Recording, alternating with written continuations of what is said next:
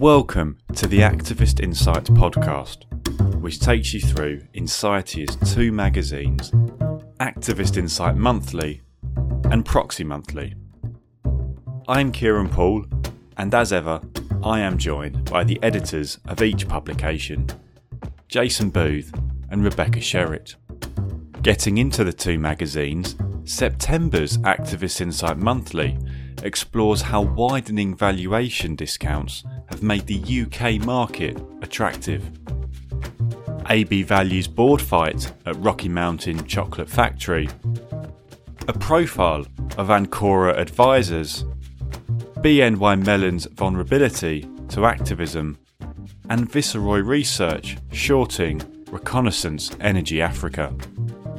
Whereas September's Proxy Monthly explores how European investors are using their newfound voting power to call out companies for providing hefty payouts to CEOs that fail to align with shareholder experiences.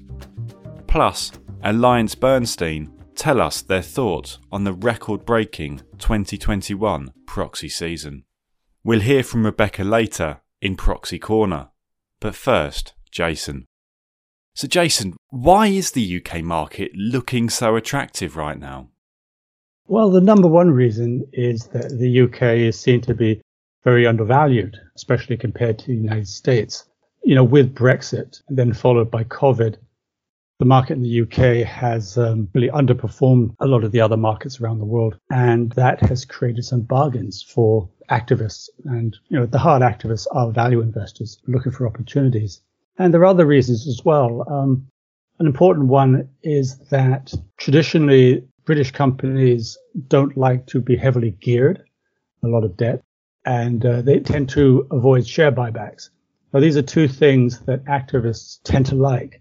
They tend to like companies basically investing new money into growth, and that may take on some debt to do so. And also companies that return money to shareholders in the form of buybacks. So that is something that a lot of activists are able to target and go after.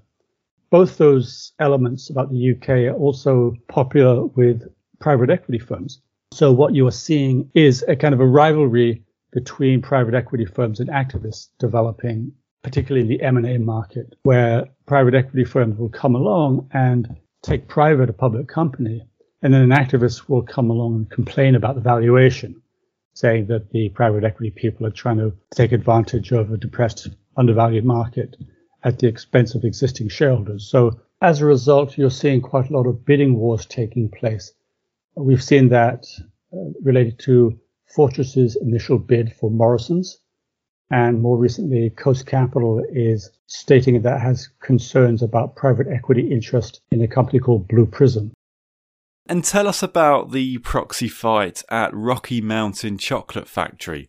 Do they need a golden ticket?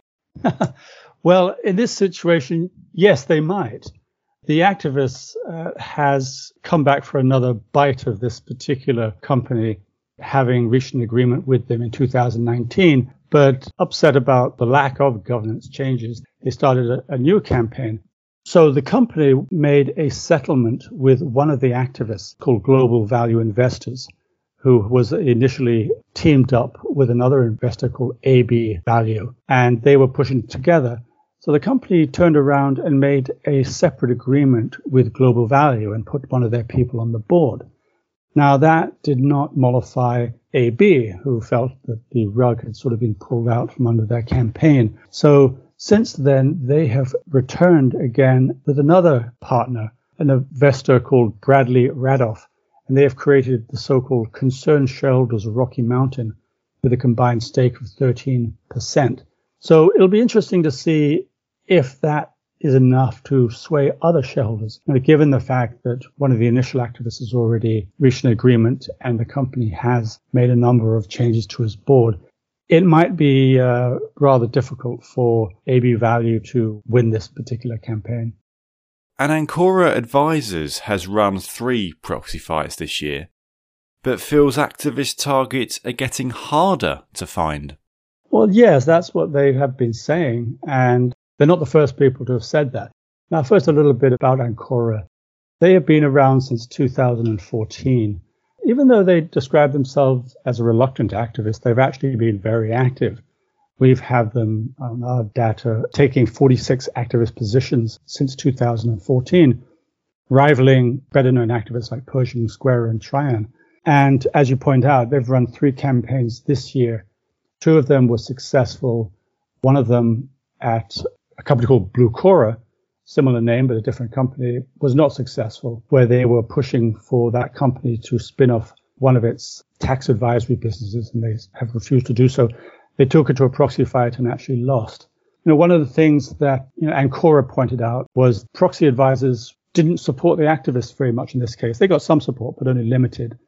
And they were disappointed by that, but they thought that, you know, the proxy advisors were being a little harder on activists in general.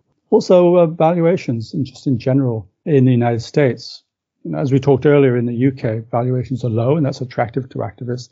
In the United States, stock market has been persistently bullish for an ongoing multi-year bullishness. So there's just not a lot of value in, in companies and what there is, it's harder to find. Whereas Ancora has been very busy this year and the last few years.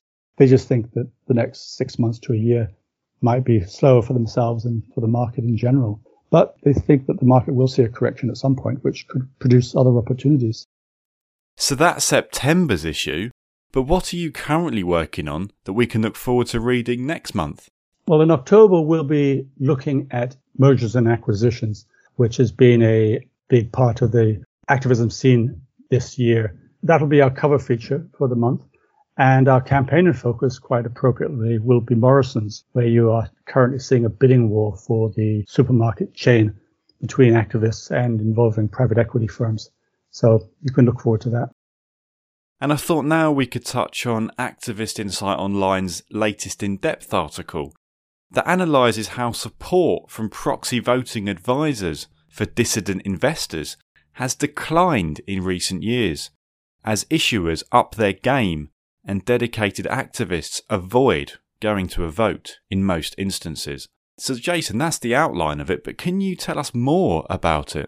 Yes. Well, as I pointed out in our story about Ancora, about the activist fund, there is a sense that proxy advisors have been a little harsher more resistant to the arguments of activists and maybe a little more favorable to companies.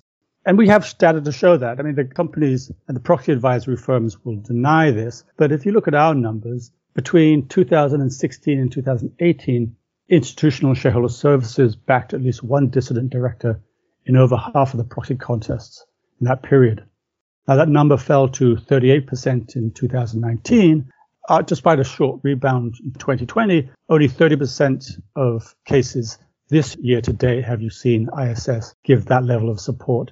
And we've seen a, a similar shift in Glass Lewis, the other major proxy advisory firms.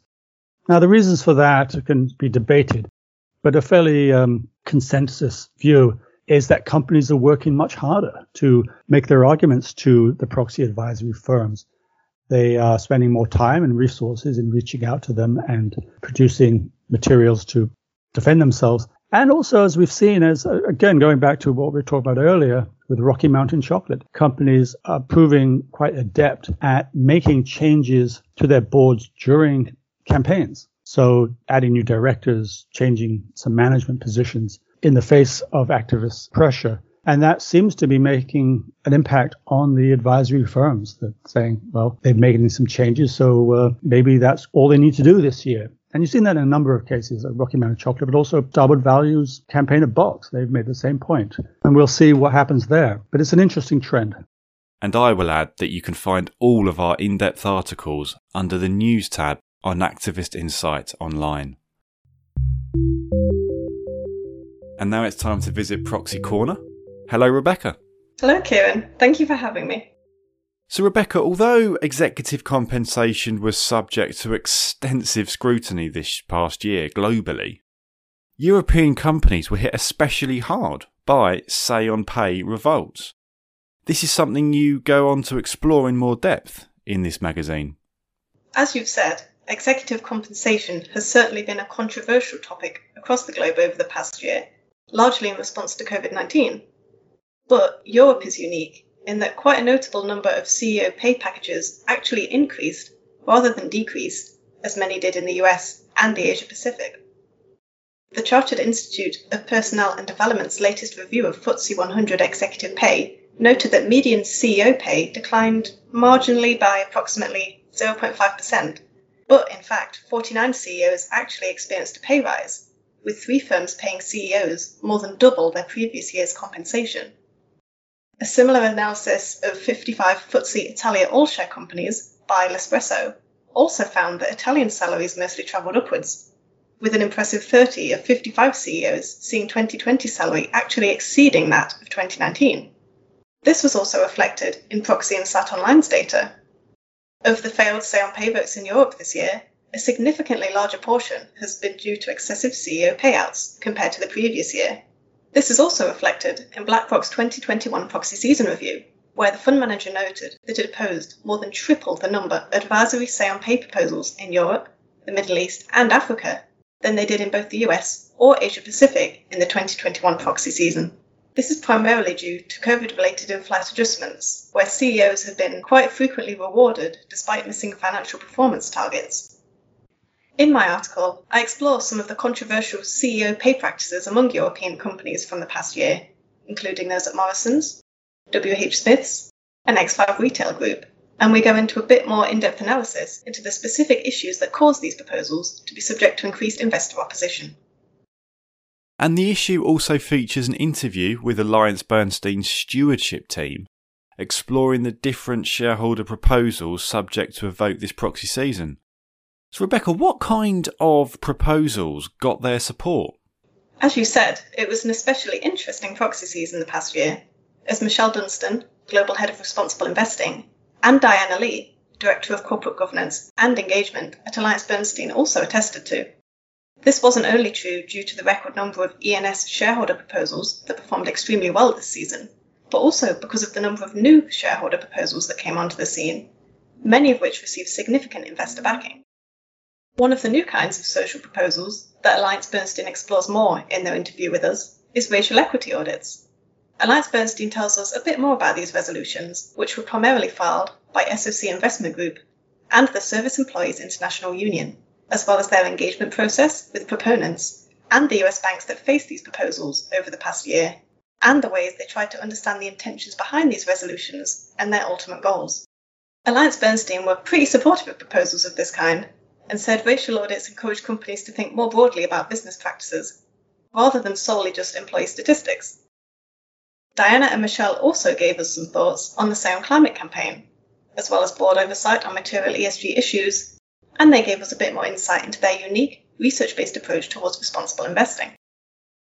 And as we both know, we always try to keep on top of trends here at Proxy Insight. Which other trends then have recently emerged in the world of shareholder voting and corporate governance that you've seen, Rebecca? Indeed, we do. In June and July, investors were primarily focused on engagements intended to hold US and European oil majors accountable for climate change. Now, Australian oil majors are facing the same pressure. The Australasian Centre for Corporate Responsibility has had a busy few weeks engaging with multiple ASX 200 oil and gas companies seeking emissions reductions targets and for them to strengthen their reviews of industry associations, making sure that their members are groups that are also working towards decarbonisation in line with Paris Agreement goals. ACCR has filed proposals of this kind at BHP Group, South32, and Origin Energy, which will be subject to a vote in the coming weeks. On top of this, ACCR has also filed a lawsuit against Santos, challenging the energy company's claims that natural gas provides clean energy and that it has a credible plan to achieve net zero emissions by 2040. This lawsuit is likely influenced in part by Friends of the Earth Netherlands' recent court case against Royal Dutch Shell, which took place in June. During this court case, the Hague District Court ordered Shell to reduce its worldwide CO2 emissions by 45% by 2030 compared to 2019 levels. It will be interesting to see how shareholders vote on environmental proposals at Australian energy majors in the coming months. We may see increased support for these proposals, much like we did for similar engagements in the US and Europe earlier this year. Now, next month's magazine is slightly different why? Well, I'm going to answer my own question there. Because it takes the form of our annual global shareholder voting review. So, my last question to you, Rebecca, is simply Please tell us more about that. Yes, it's a bumper edition. We're excited to showcase all the data our research team has gathered and analysed over the past year, and to demonstrate how the Proxy Insight platform and our offerings as a whole have evolved. Thank you, Rebecca, and we look forward to reading that. That's it for today's episode. Make sure you subscribe to each magazine by emailing subscriptions at insightia.com. Remember that Proxy Monthly is free for everybody, just like our special reports, and the latest of those took a definitive look at ESG activism. And as always, from me, please do rate and review the podcast on whichever platform you are using. If you've seen something that we're not covering, please always email press at insightia.com. I'm Kieran Poole. Thank you for listening.